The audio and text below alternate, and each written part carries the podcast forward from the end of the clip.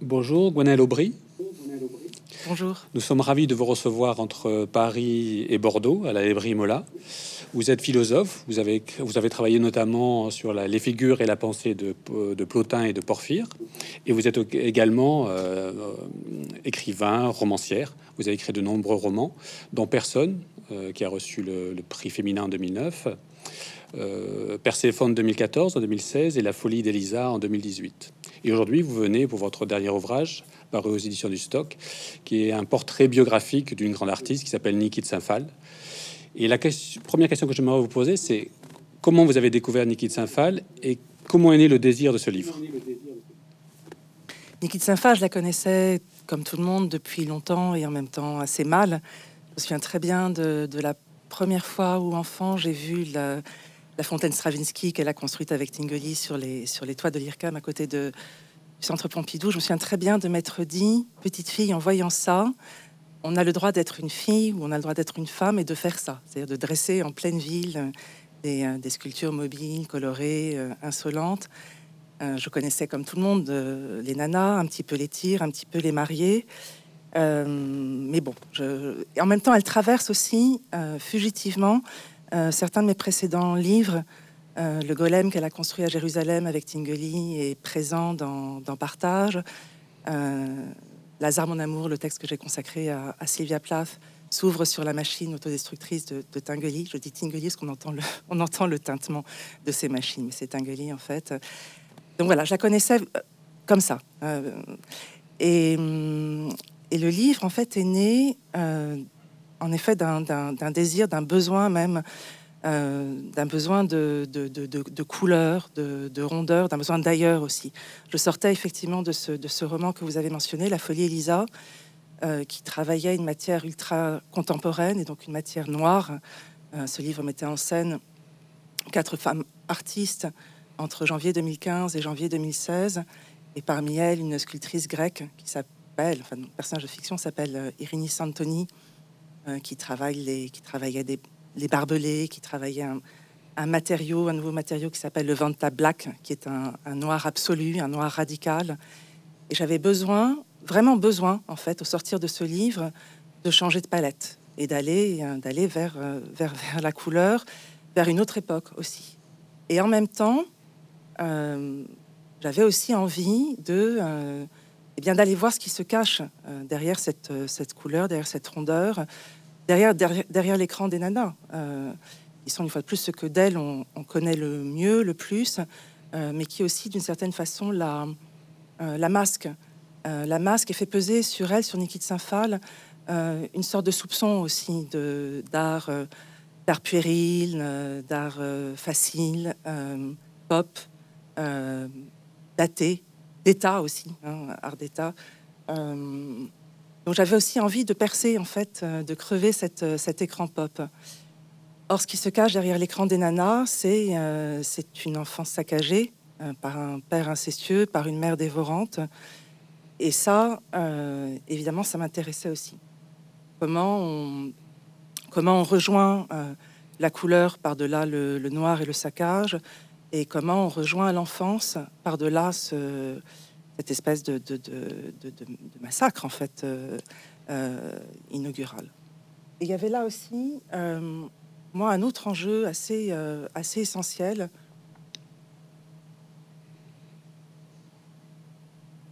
Je crois en fait que les, artistes, les écrivains se partagent en deux tribus.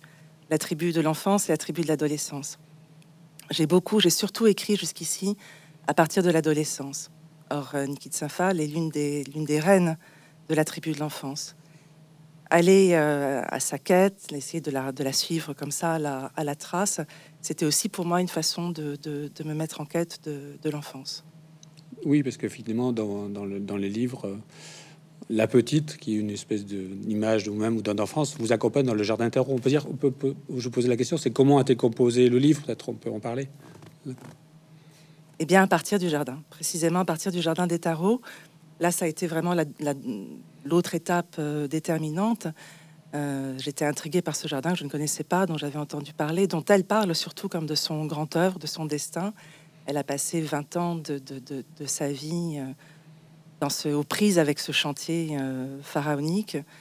Et donc, je suis partie un matin de, matin de mai 2019. Je suis partie pour, pour, pour Capalbio. Ce jardin, en effet, est caché dans les plis d'une colline en Toscane, dans la Maremma dans une, en fait, dans une anfractuosité qui s'ouvre comme un, théâtre à l'italienne.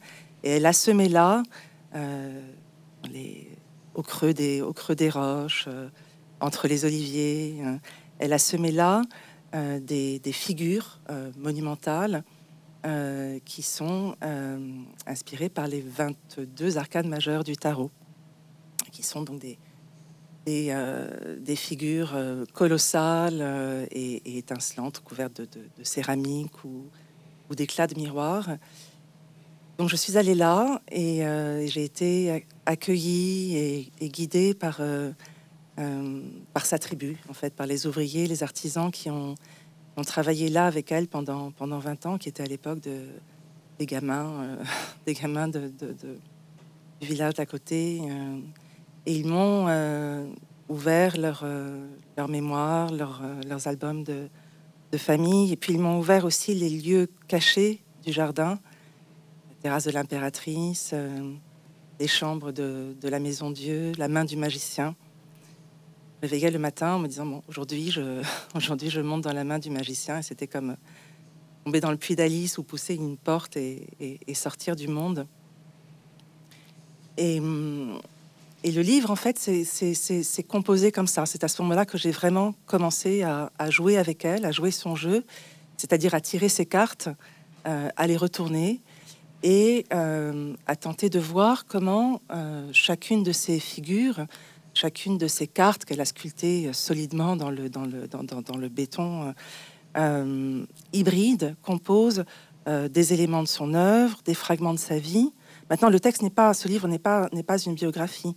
Euh, elle a elle-même écrit euh, tardivement trois récits autobiographiques. Je n'ai pas souhaité, voyez, euh, me superposer à sa voix. ce qui m'intéresse plutôt, c'est de voir comment, c'est d'essayer de saisir, c'est ce que j'avais déjà cherché à travers Sylvia Plath, le point d'articulation à chaque fois entre son œuvre et sa vie, non pas lire son œuvre à partir de sa vie, mais plutôt lire son œuvre ces œuvres-là en particulier, mais pas seulement, euh, comme des instruments de survie, c'est-à-dire comme des, comme des rituels de conjuration. Voir comment, à chaque fois, euh, ça lui a permis de survivre, et dans les deux sens du terme, c'est-à-dire de, euh, de tenir ou de recommencer par-delà ce qu'il avait saccagé, et en même temps de vivre plus, plus intensément, plus de vivre une vie de, grande vivante et pour le coup de, très grande et très gigantesque vivante, puisqu'elle a toujours travaillé dans le, dans le monumental, dans le, gigantesque et le, colossal. Justement, c'est une question difficile, mais euh, si, si vous aviez à définir l'art de Niki de Saint-Phal à quelqu'un qui ne connaîtrait pas, comment, comment vous le fait et, et, surtout, c'est une œuvre assez protéiforme, un peu insaisissable, toujours en mouvement, en métamorphose. Absolument. Donc comment, comment ça, parler Ça, c'est vraiment un trait important, cette puissance de métamorphose, de renouvellement euh, constant. Elle écrit du neuf ou du rien, euh, du neuf ou rien, pardon. Et effectivement, elle va sans cesse euh, vers, le, vers le neuf. Et en même temps, je pense que le, livre propose aussi des, des, des, des pistes, j'espère, nouvelles de lecture de, de, son travail. En même temps, on lit tout de même aussi la, grande cohérence d'un parcours. Bon, euh, la grande cohérence, je crois, c'est la révolte. Euh, c'est la, révolte, c'est la rage euh, qu'elle fait varier de, très nombreuses façons, et qu'en même temps, elle hybride sans cesse au mythe, au primitif et à l'archaïque. Il y a toujours ces deux dimensions qui font d'elle à la fois, pour nous, encore évidemment, une, une ultra contemporaine. c'est quelqu'un qui, articule d'emblée le Nana Power et le Black Power. Bon, euh, et qui en même temps mobilise euh, toute l'histoire de l'art, euh, de, de la statuaire aztèque au Trecento, en passant d'ailleurs aussi par l'art par populaire, par les, par les comics américains. voilà, donc il y a à la fois cette dimension, il y a cette double dimension, disons, politique et d'une certaine façon est bien quasiment liturgique. J'entends ce terme, euh, Agamben, Giorgio Agamben parle du paradigme liturgique de l'art contemporain. Euh, par là, il entend euh, l'invention de rituels euh, efficaces et au travers desquels c'est le salut de l'artiste qui se joue. Et ce paradigme liturgique est présent dans, l'œuvre de Saint Phal et la dimension politique, évidemment, aussi même si elle a été très réduite, hein, parce que Saint-Phal est une femme euh, et parce qu'on a encore euh, beaucoup de peine à admettre que euh, qu'une femme puisse sortir de la chambre, puisse et du même coup orchestrer d'autres motifs que que l'intime, que l'amour, que le, les récits familiaux. Or, elle s'est emparée de l'histoire, elle s'est emparée du politique, elle s'est emparée du religieux, elle les a orchestrés, et non seulement les a orchestrés, mais elle les a vraiment... à la fois, elle s'est emparée du grand dehors, et elle l'a installé, elle l'a installé sur la place publique, elle l'a installé euh, euh, en pleine ville. Euh, elle s'est emparée aussi de, l'espace public, ce qui était un geste complètement nouveau dans les années 60. Alors justement, vous parlez de cette révolte, on peut peut-être évoquer les tirs, voilà, sur, sur qui elle tirait alors elle le dit elle-même, hein, elle, tirait sur, elle tirait sur beaucoup de monde à la fois. Euh, elle tirait sur son père, elle tirait sur les hommes, elle tirait sur le patriarcat, elle tirait aussi, dit-elle, sur sa propre violence.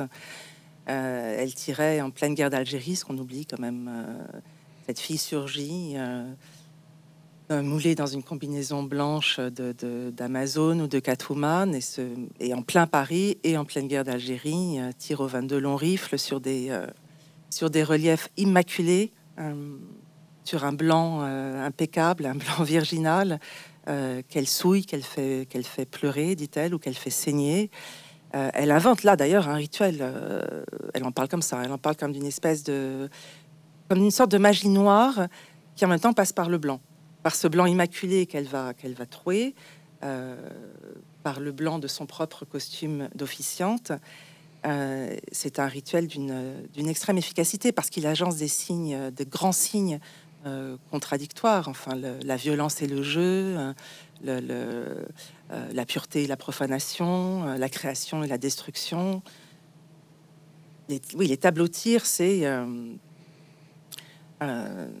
c'est vraiment une, une espèce de d'irruption euh, alors qu'il lui vaut un qu'il lui vaut un succès immédiat, ces tirs font le tour du monde, un succès en même temps euh, déplacé ou décalé parce qu'on ne manque pas de rappeler qu'elle est issue d'une d'une grande famille d'aristocrates et de financiers. On ne manque pas de rappeler qu'elle est une jeune et jolie femme. On écorche systématiquement euh, son nom.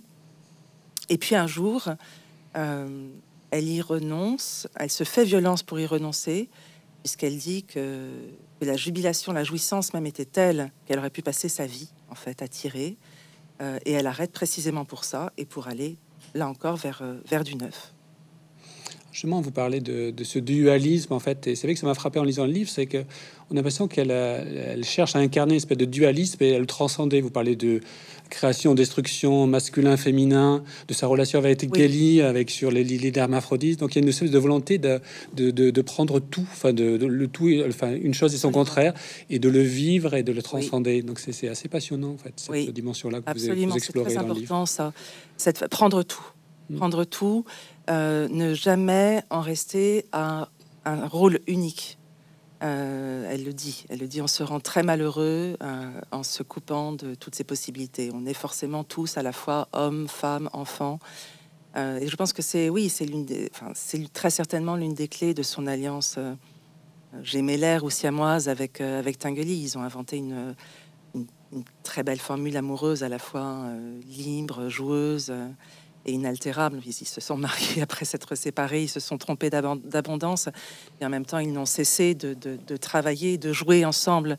Elle dit que le jeu est ce qui les a tenus, c'est le lien électrique en fait qui les a tenus euh, ensemble leur, leur vie entière. Et euh, alors, ils jouent il, joue apparemment ses rôles, il joue apparemment les grands rôles masculins-féminins, il joue apparemment euh, le grand duo euh, de, euh, de l'aristocrate et du prolétaire, et en même temps il ne cesse de perturber, de perturber ces rôles-là. C'est-à-dire que on est vraiment au plus loin avec eux de de la vieille machine inégalitaire, par exemple de la de la muse et du créateur. Bon, chacun est pour l'autre une muse, chacun est à part égal créateur.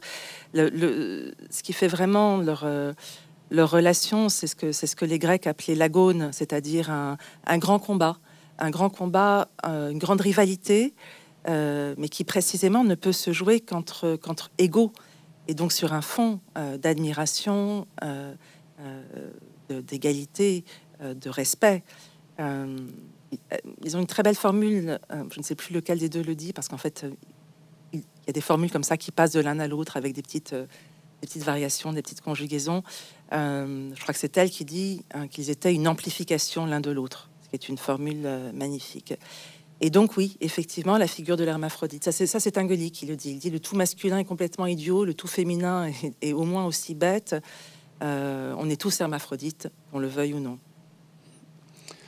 On a, commencé à évoquer un peu tout à l'heure le politique avec euh, les tirs, mais euh, est-ce qu'on peut parler des nanas et d'où viennent ces nanas et qu'est-ce qu'elles incarnent en fait? Ouais, D'où viennent-elles? Ça, c'était pour moi quelque chose de très très énigmatique parce qu'il y a euh, avant les nanas, il y a les mariés, avant encore il y a les, les, accouchements, avant encore les tirs. Bon, et, et ce parcours-là paraît très énigmatique, très très accidenté. Euh, en fait, j'essaye de. Il me semble qu'une sorte de logique s'en dégage, c'est-à-dire que. Euh, donc, on a parlé des tirs. Bon, avant les tirs, pardon, je reviens un peu en arrière, mais avant les tirs, il y a euh, des assemblages. elle fixe en fait dans des cadres toute une espèce de, tout un arsenal létal fait de de, ciseaux, de couteaux. elle a longtemps porté à même, pas, même sa peau, mais dans son, dans son sac avec elle, euh, ainsi qu'en double sous un matelas pour pouvoir en finir si, si elle en avait envie. Il y a toujours chez elle cette, cette tentation du suicide. Euh, cet arsenal létal, elle, le, fixe. Elle le fixe, viennent ensuite les tirs, donc elle recouvre de, de couches de blanc euh, cette, cette, espèce de, désordre menaçant. Avec les accouchés, c'est comme si, le, si, ce que le blanc cachait se donnait de nouveau à voir. C'est-à-dire qu'on a, euh, euh, des chairs dévastées, grouillantes, euh, des corps qui sont en fait des champs de bataille, et qui de nouveau, avec les mariés, en quelque sorte, viennent se, draper, se lisser, sont de nouveau voilà, langés de, langés de blanc, langés de tulle. et puis, donc, surgissent les nanas, vraiment croire qu'elles ont été modelées par, d'autres mains, par, euh, par une autre artiste. Et les nanas sont impénétrables. Je crois que ça, c'est vraiment euh, important. Elles sont à la fois, euh, à la fois pleines et impénétrables. Ce sont des sortes de, ce sont des forteresses imprenables. C'est comme si d'un coup, avec elles, tout s'était, suturé, tout s'était, tout refermé, comme si la, faille, la béance s'était refermée et, euh, et en même temps, elles sont, euh, elles sont, elles sont enceintes, très enceintes, elles sont, elles sont obèses et euh, obèses et légères, elles sont en mouvement, elles dansent ou, ou jouent, elles sont noires souvent, et ça on le, on ne, on ne le voit pas assez. Enfin, la question de l'invisibilité, c'est quand même une question sur laquelle Saint-Phal travaille d'emblée la visibilité des femmes, celle des Noirs. Euh, Matthews et elle, Harry Matthews, son premier mari qui était écrivain, euh, et elle ont quitté les États-Unis en, en 52 pour fuir à la fois le macartisme et le ségrégationnisme. ils ont été très marqués l'un et l'autre par la lecture de L'homme invisible de Ralph Ellison. Donc elle donne à voir, elle, elle donne à voir des femmes et des femmes noires. Elle articule le Black Power et le Nana Power. Elle dit s'ils s'unissaient, ils casseraient tout au niveau de l'iconographie, euh, vous évoquez euh, de multiples sources en fait euh, visuelles iconographiques de, ces nanas en fait.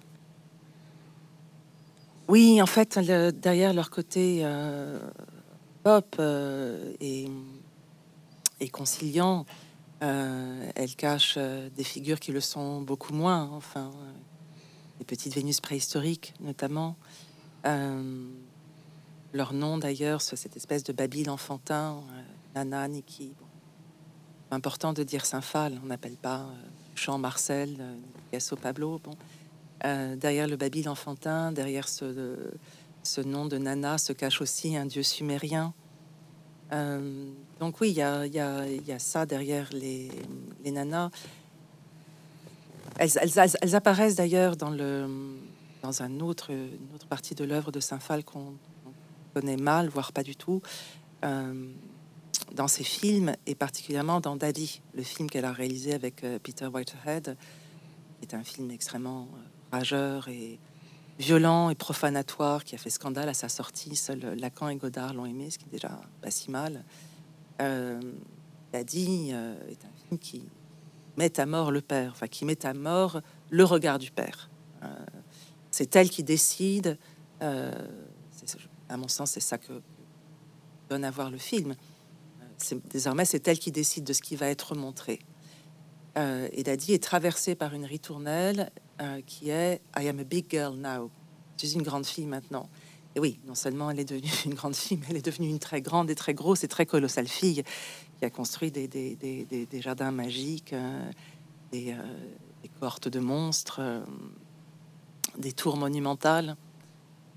Il y a ça chez elle hein, qui est très très important, ce qu'elle appelle la folie des grandeurs, et qui est aussi, est aussi l'une des formules de son, de son féminisme, peut-être la clé en fait de son féminisme. C'est-à-dire qu'il s'agit à la fois de, de se battre sur les deux terrains, euh, et de vaincre sur les deux terrains.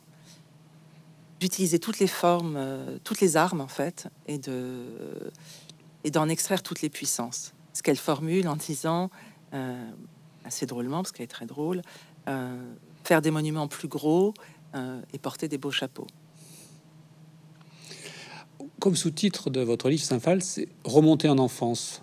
On veut dire que vraiment que on montait en enfance. C'est pas remonter, monter en enfance. Euh, que signifie ce sous-titre en fait pour vous? Hmm. Je vous remercie de le mentionner parce que c'est vraiment un. Je l'ai dit rapidement tout à l'heure, mais c'était vraiment un enjeu important pour moi. Me, me mettre en quête de la de l'enfance ou de l'enfant de l'enfant fugitive et le, ce livre si vous voulez c'est là c'est vraiment la c'est la forme d'une il fallait inventer je le disais tout à l'heure, ça n'est pas une biographie, ça n'est pas non plus un essai d'histoire de l'art. Il s'agissait d'inventer la forme libre d'une rencontre, euh, avec tout ce qu'elle peut avoir de d'imprévisible. Euh, et il se trouve que, euh, oui, j'étais en quête à travers elle et à travers ce jardin, je m'étais mise en quête de l'ailleurs et de l'enfance. Et au fil des journées passées dans le, dans le jardin, les deux me devenaient de plus en plus tangibles, présents. Puis je suis rentrée en France, j'ai commencé à écrire ce livre dans une espèce d'euphorie parce que Saint-Phal est de, très très bonne compagnie. Et euh, tout à coup, le, réel s'est invité dans le jeu. Euh, j'ai perdu la très vieille dame euh, qui était le garant de mon enfance. J'ai perdu ma grand-mère, qui était, comme on dit, tombée en enfance. Et puis est venu ce que l'on sait, la pandémie s'est déclarée. J'ai perdu, on a tous perdu l'ailleurs. On s'est tous trouvés assignés à l'ici. Donc vous voyez, j'étais en quête de l'ailleurs et de, et l'enfance et je les ai perdus coup sur coup. Et en même temps, à ce moment-là, euh, j'ai commencé à jouer vraiment avec Saint-Phal. C'est-à-dire que euh, j'ai tiré des cartes imprévisibles. Euh, parmi lesquels la mort, le pendu et le fou. J'ai tiré ces cartes et je les ai rejouées. Et, euh, et en ce sens, je les ai à mon tour conjurées. Le livre fait finalement ce qu'il décrit.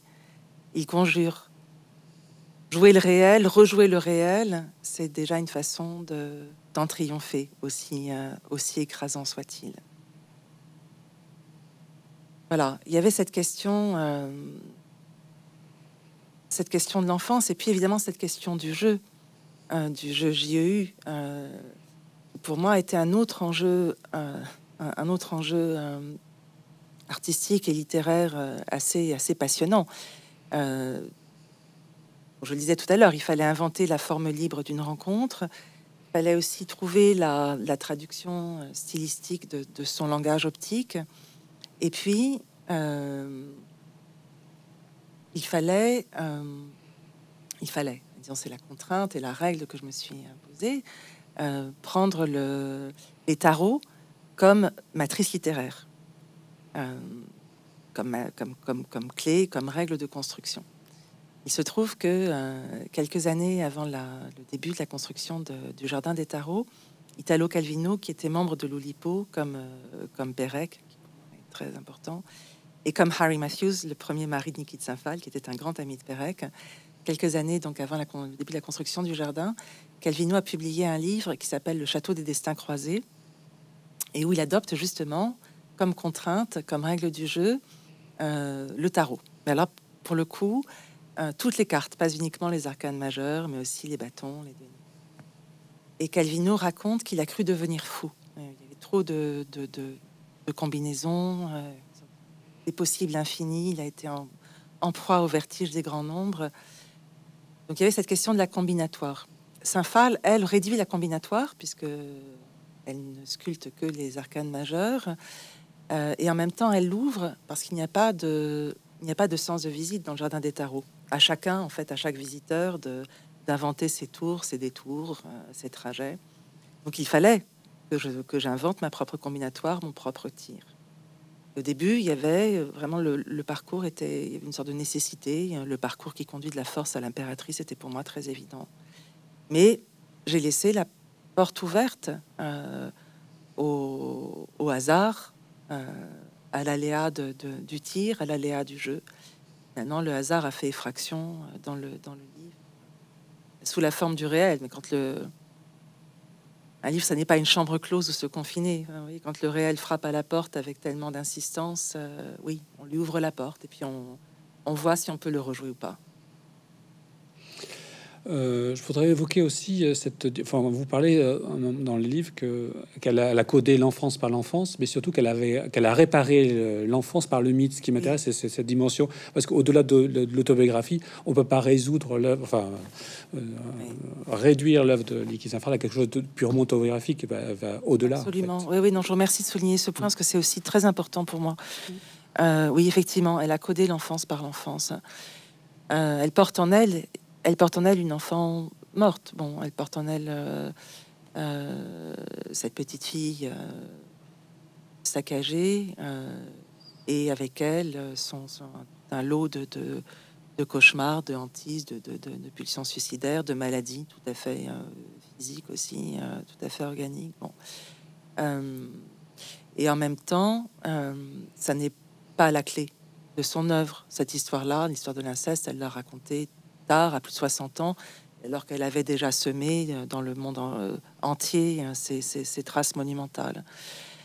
Effectivement, tout se passe comme si elle, réparait l'enfance. Alors par l'enfance, par une enfance qui évidemment n'est pas son enfance n'est jamais faite de, de, douces berceuses ni de jolies poupées. Là, les berceuses sont cruelles et les poupées démembrées.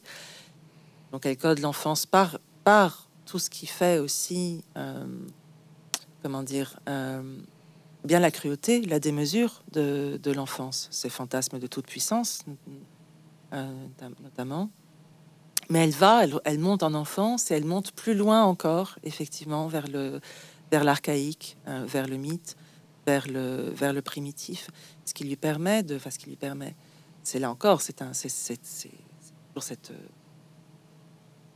cette manœuvre de conjuration dont je parlais, euh, en hybridant la vie ou la, le biographique avec le mythe, euh, elle l'installe euh, sur une autre d'emblée sur une autre scène, qui est une scène impersonnelle, qui permet du même coup de,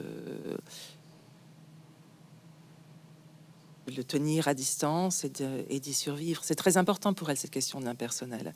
D'ailleurs, ce qu'on lui reproche, c'est-à-dire justement l'art populaire, l'art de l'art de, rue, en fait. Euh, euh, c'est une façon pour elle de rejoindre justement euh, l'anonymat et, l'impersonnel. Il faut que tout le monde puisse s'approprier son œuvre.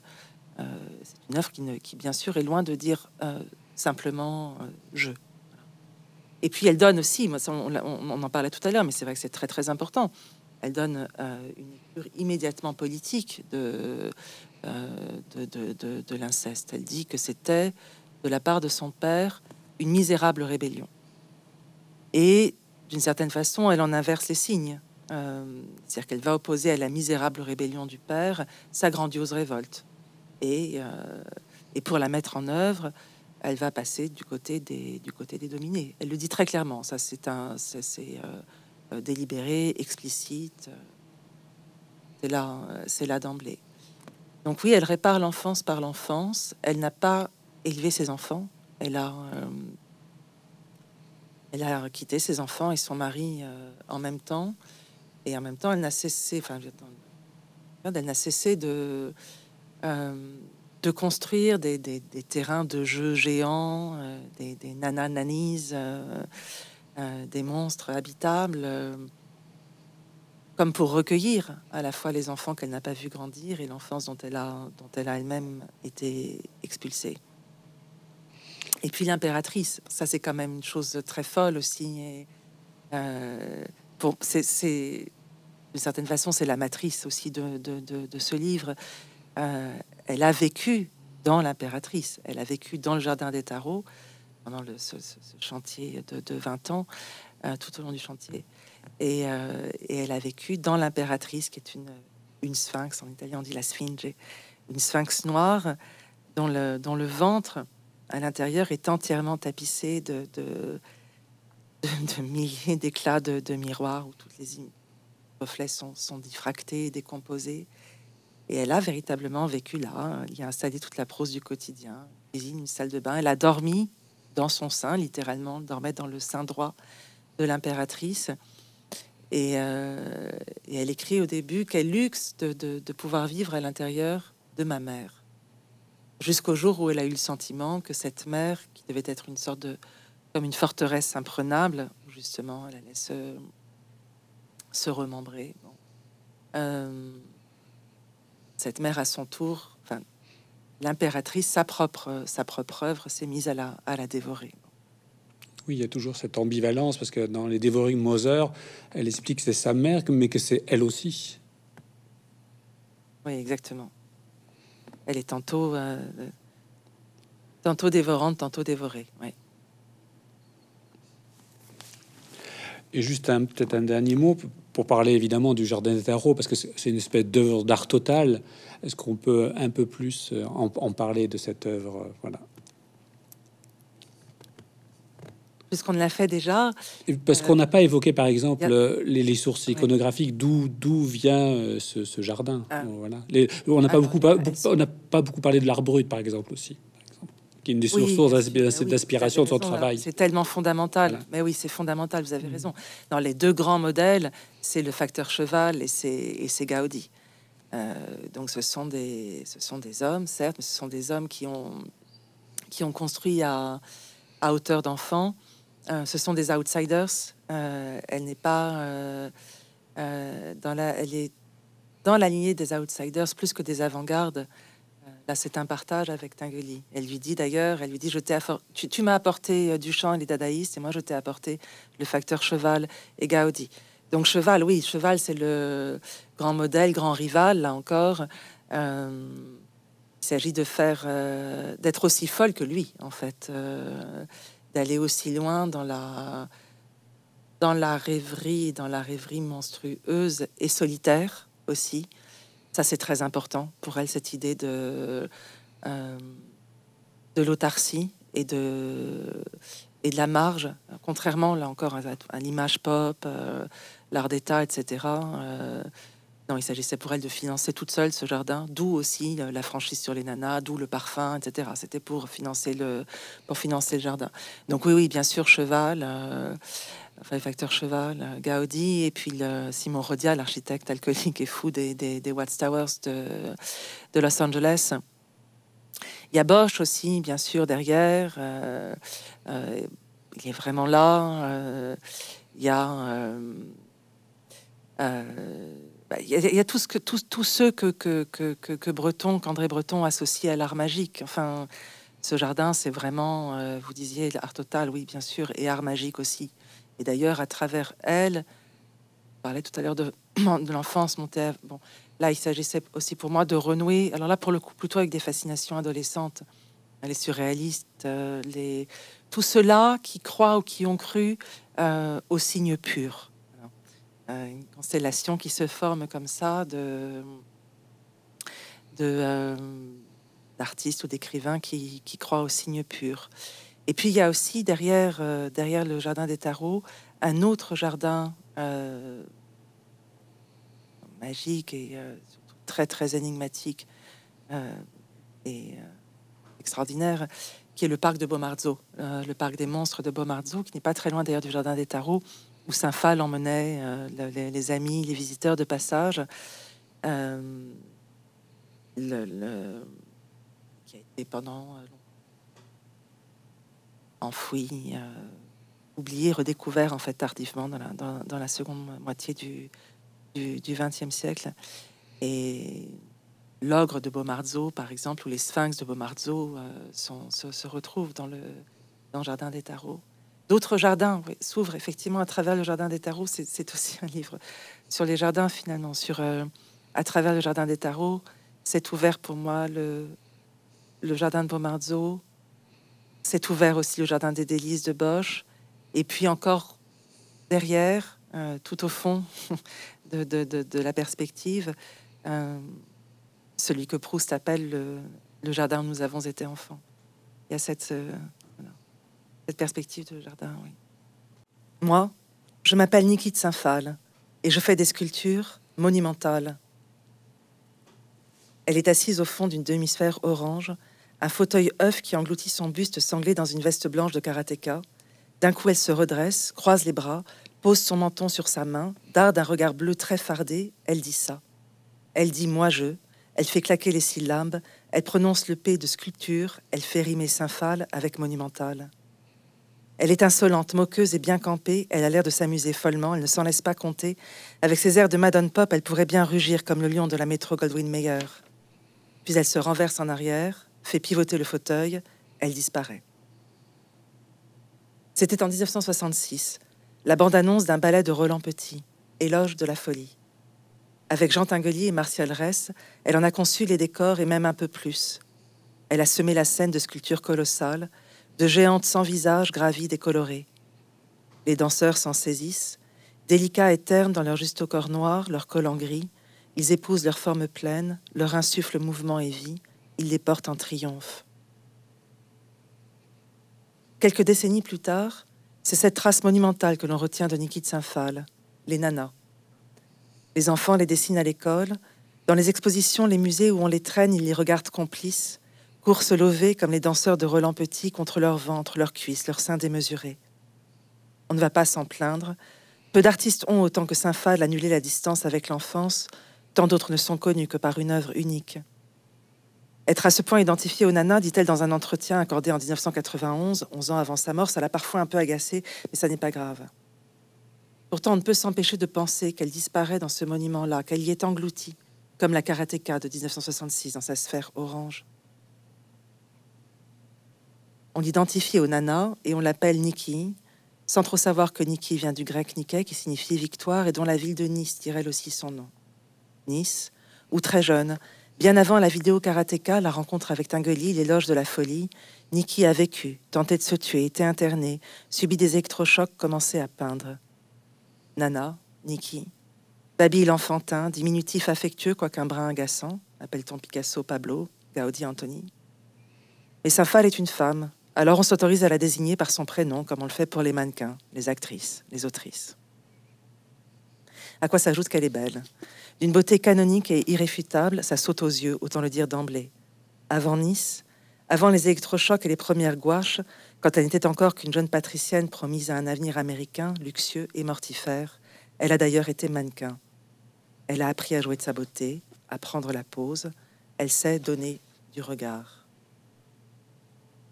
Elle s'appelle Niki de Saint-Phal, ces syllabes qu'elle fait claquer portent la victoire, le saccage et le sacre.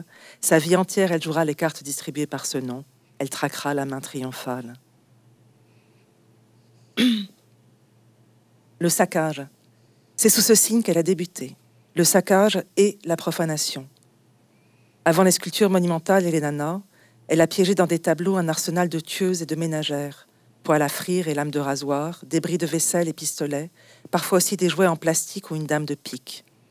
Moulée dans une combinaison blanche, elle a, en pleine guerre d'Algérie, tiré à la carabine sur d'autres assemblages recouverts d'une couche de plâtre, fait, exploser aux 22 longs rifles les poches de couleur enfouies sous cette surface immaculée. Elle a entendu le mot d'ordre d'Ada, que chaque homme crie, il y a un grand travail destructif, négatif à accomplir, balayer, nettoyer. Sur des autels, autour d'un nu antique, elle a cloué des crucifix, une chouette taxidermisée, des nonnes en cornette, des moines en prière, puis toujours à la carabine les a ensanglantés de peinture noire. Elle a, accouplé, Kennedy et Khrouchtchev en un monstre phallique et bicéphale, ceinturé de soldats de plomb. Elle a sculpté des mariées blêmes et des parturiantes au ventre de charogne, grouillantes de baigneurs démembrés. Les nanas sont venues, leur plénitude aveugle, sphérique et bariolée, et à leur tête la honne, la plus grande putain du monde, construite puis méticuleusement détruite de concert avec Tingley. Mais aussi le ballet, le théâtre et les films, parmi lesquels Daddy, le trait violent et sacrilège, le trait Dada Daddy. Et en fin de cortège, les skinnies vagabonds et filiformes, modelés de vide et d'air. On peut être un grand artiste et peindre toujours le même tableau, écrire le même livre, faire varier à l'infini une même forme. Elle n'a cessé de rebattre et de réinventer les cartes. Glissant dans les salles des musées, les rétrospectives, on est pris dans cette frénésie de métamorphose. Liberté, écrit Zara, hurlement des couleurs crispées, entrelacement des contraires et de toutes les contradictions, des grotesques, des inconséquences, la vie. Comme de la chambre, comme des musées, elle est sortie du monde. Il faudrait, écrit Heinrich von Kleist, faire le tour du monde pour voir s'il ne s'y trouverait pas, quelque part derrière, une autre ouverture. Cette ouverture, elle l'a percée. C'est en Toscane, dans la Maremma. Enfouie sous les chênes, les oliviers et les cyprès, épousant la pente d'une colline qui dévale doucement vers la mer, un jardin en repose, placide, barbares et miroitantes, des figures nommées d'après les arcanes majeurs du tarot. La force et le magicien, la papesse et le fou, l'empereur et le pendu, le monde et la mort, la justice, l'impératrice, la lune, d'autres encore, tous sont là. Leurs flancs pleins, sertis de céramique et d'éclats de miroir, leurs lignes frêles de skinnies abritent, outre ce jeu du hasard et du destin, des mythes anciens et des rituels naïfs, des gestes de conjuration et des peurs archaïques à croire que le jardin des tarots a toujours existé, que Saint Phal l'a non pas créé, mais découvert, caché derrière une porte secrète du monde, enfoui dans un pli du réel. Elle a vécu là, dans l'impératrice, des années entières à vivre dans le ventre de l'impératrice, à habiter sa propre sculpture, à dormir littéralement dans son sein, le droit captive volontaire de cette matrice hypnotique aux parois couvertes de miroirs et trouée de hublots ouvrant sur la lune immuable et au loin sur la mer. Un espace tout en rondeur ondulante, sans aucun angle pour m'effrayer ni m'attaquer. Un sein. Je dormirais dans un sein. Quel luxe d'être à l'intérieur de ma mère et de pouvoir regarder l'extérieur. Il est des jardins où le besoin d'autre chose est tout de même moins grand qu'ailleurs, écrit André Breton dans L'Art magique. Le jardin des tarots porte un nom, les guides le signalent, on peut le visiter, et c'est pourtant comme s'il logeait à même le monde, un grand ailleurs. Sire, je suis de l'autre pays. Je suis entré un matin de mai, sous un ciel humide et gris.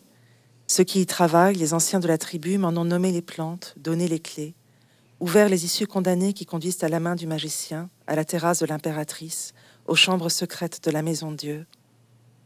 Depuis, où que je sois, je ne sais y revenir. Je reprends la route de son écart. Écrivant ce livre, je l'arpente, je suis ses sentiers sinueux, je retourne les cartes qui y sont dispersées, certaines resteront muettes, je choisis une combinaison. Je joue, avec Saint-Phal, un jeu nouveau, dont elle a édicté les règles, mais très ancien aussi, car ces règles sont celles, libres et impérieuses, du rêve et de l'inconscient. Association, condensation, qui mènent d'une figure à l'autre et dont les tours et les détours contiennent les fragments d'un récit à recomposer.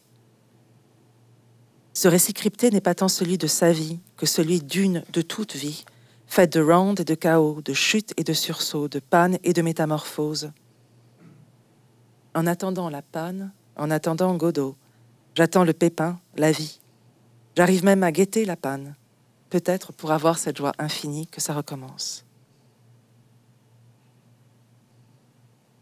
Avec elle, j'avance à rebours, je tourne à l'envers, je vais vers l'enfance. On pourrait jouer à ça aussi. Demander à chaque artiste, à chaque écrivain, s'il appartient à la tribu de l'enfance ou à celle de l'adolescence, et quelle forme distincte d'irréductible anarchie il a à travers elle choisi. À certains, l'enfance est donnée, elle reste là, à portée de main.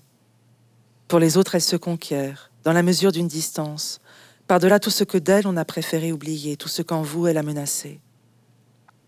Saint-Phal est, bien sûr, l'une des reines de la tribu de l'enfance. Children should be seen and not heard. Les enfants doivent être vus et pas entendus, lui répétait sa mère quand elle ne la frappait pas au visage avec sa brosse à cheveux. Elle a obéi, transformé l'interdit en règle du jeu.